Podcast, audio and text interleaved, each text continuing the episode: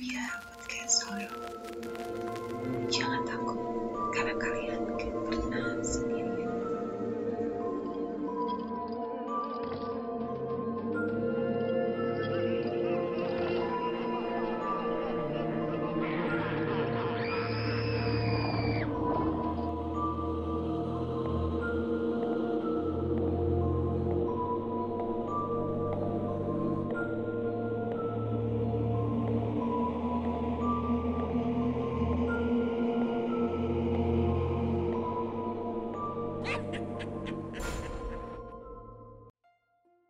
Kejadian ini terjadi beberapa tahun yang lalu saat aku dan keluarga hendak mengunjungi guru spiritual dari almarhum bapakku di kota Banten. Awalnya, kupikir rumahnya di daerah kota atau mungkin di pinggiran kota yang tidak terlalu jauh dari keramaian. Tapi ternyata perjalanan kami sangatlah jauh. Sampai akhirnya tepat jam 11 malam, tiba-tiba mobil mogok. Aku yang tertidur jelas terbangun tiba-tiba dan bertanya, "Loh, kenapa mobilnya mogok? Kita di mana?" "Pak, udah sampai mana nih?" Aku bertanya pada bapak dan bapak hanya melihat kanan kiri, kanan kiri sambil sedikit berdoa. Sayup-sayup ku dengar banyak sekali suara, suara hewan liar dan bahkan aku mendengar sebuah geraman yang cukup membuat bulu kuduku merinding.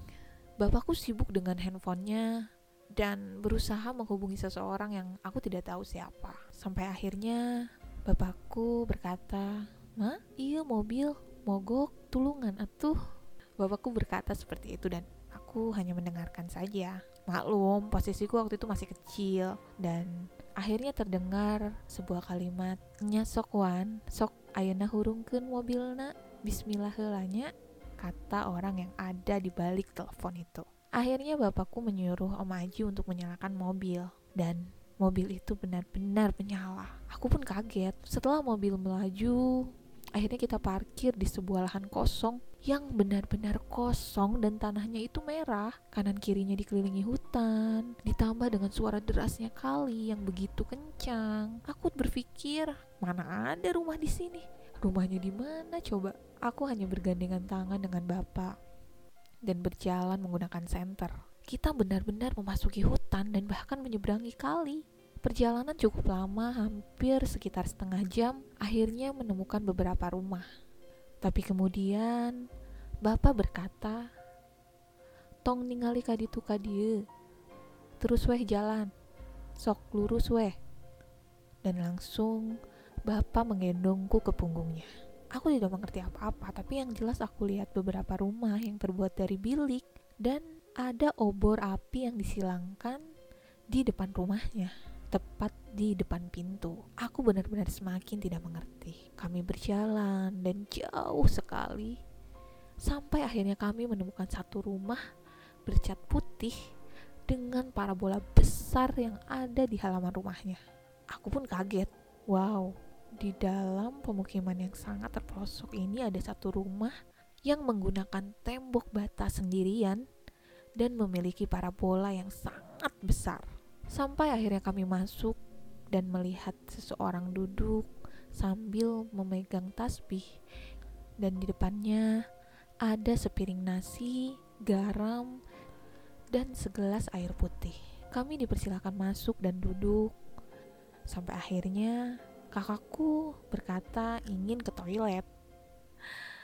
Ya, aku pun ingin ke toilet dan akhirnya aku mengikuti kakakku menuju toilet yang sudah ditunjukkan oleh seorang ibu di sana. Mangga teh kadi, aku pun mengikuti apa yang diarahkan oleh ibu itu bersama kakakku. Jarak dari rumah ke toilet itu lumayan sangat jauh dan toiletnya pun berada di bawah dekat kali yang mungkin tadi kami seberangi bersama-sama.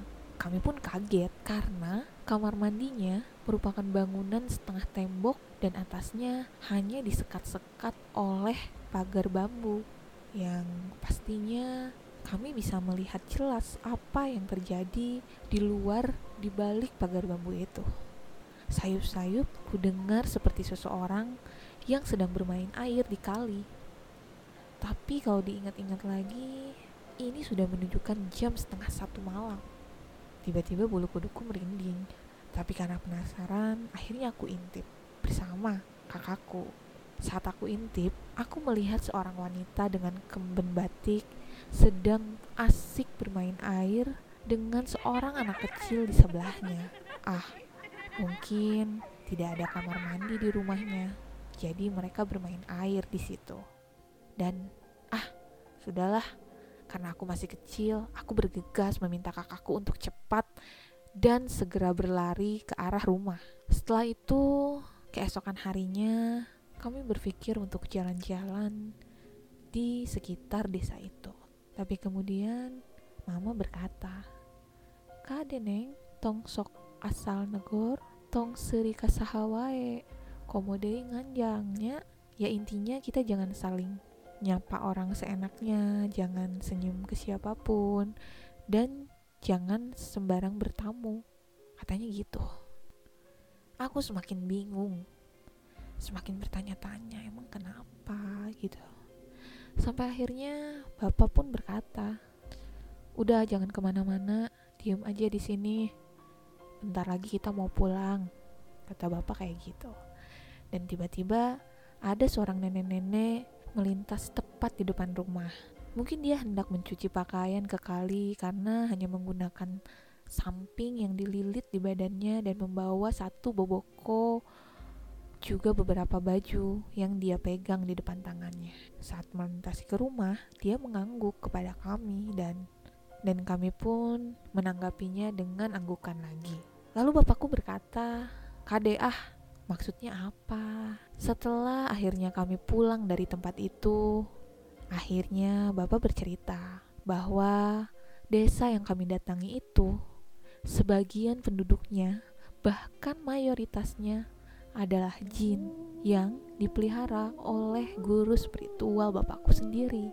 Tapi tidak semua jin itu baik di sana. Ada beberapa jin usil yang biasanya menyembunyikan orang-orang yang kadang berkunjung tanpa adanya sopan santun atau mungkin mempunyai niat tidak baik ke desa itu.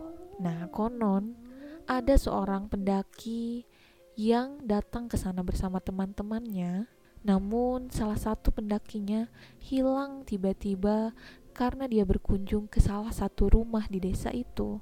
Dan setelah dicari berhari-hari lamanya, akhirnya pendaki itu dapat ditemukan dengan bantuan mama pastinya. Pendaki itu hanya berpikir menginap di rumah seorang warga padahal dia disembunyikan oleh jin yang ada di desa itu. Pantas saja banyak aturan yang tidak boleh dilanggar oleh kami pada saat kami di sana. Bahkan makanan pun kami hanya bisa makan nasi, garam, ikan asin yang digoreng tidak terlalu kering, juga cabai rawit, dan tentunya minum pun hanya boleh air putih. Dalam perjalanan juga akhirnya bapakku bercerita bahwa dulu saat aku bayi, aku pernah dibawa ke sana dan aku diculik oleh siluman harimau yang berada di gua yang lokasinya ada di gunung dekat desa tersebut. Akhirnya aku ditemukan oleh bapak dengan bantuan mama. Katanya, aku diambil lagi dengan cara melemparkan ember besar ke dalam gua tersebut dan dibantu dengan mama yang membaca doa, akhirnya aku ditarik keluar dalam kondisi yang masih baik-baik saja. Katanya, dia mengajakku bermain dan tidak ada rencana untuk menyakitiku memang, tapi tetap saja ternyata dulu aku pernah diculik siluman harimau. Aku pun kaget dan sempat, Hah, emang bener ya pak? Emang beneran ya? Iya bener, tanyain aja Om Aji, kata bapakku seperti itu dan aku pun bertanya, Om bener Om, dan akhirnya Om Aji pun mengiyakan bahwa memang dulu aku sempat diculik ke dalam goa oleh siluman harimau. Oke, okay? setelah kejadian itu, kami tidak pernah berkunjung lagi ke mama dan sampai akhirnya bapak meninggal pun itu menjadi kenangan terakhir kami datang ke sebuah desa yang ternyata penghuninya adalah jin. Hikmah yang bisa diambil dari ceritaku ini adalah jika kita berkunjung ke suatu tempat asing, ada baiknya kita mencari tahu dulu dan berhati-hati apakah tempat itu memang aman atau memiliki rahasia yang sebenarnya tidak bisa diungkapkan oleh mata manusia.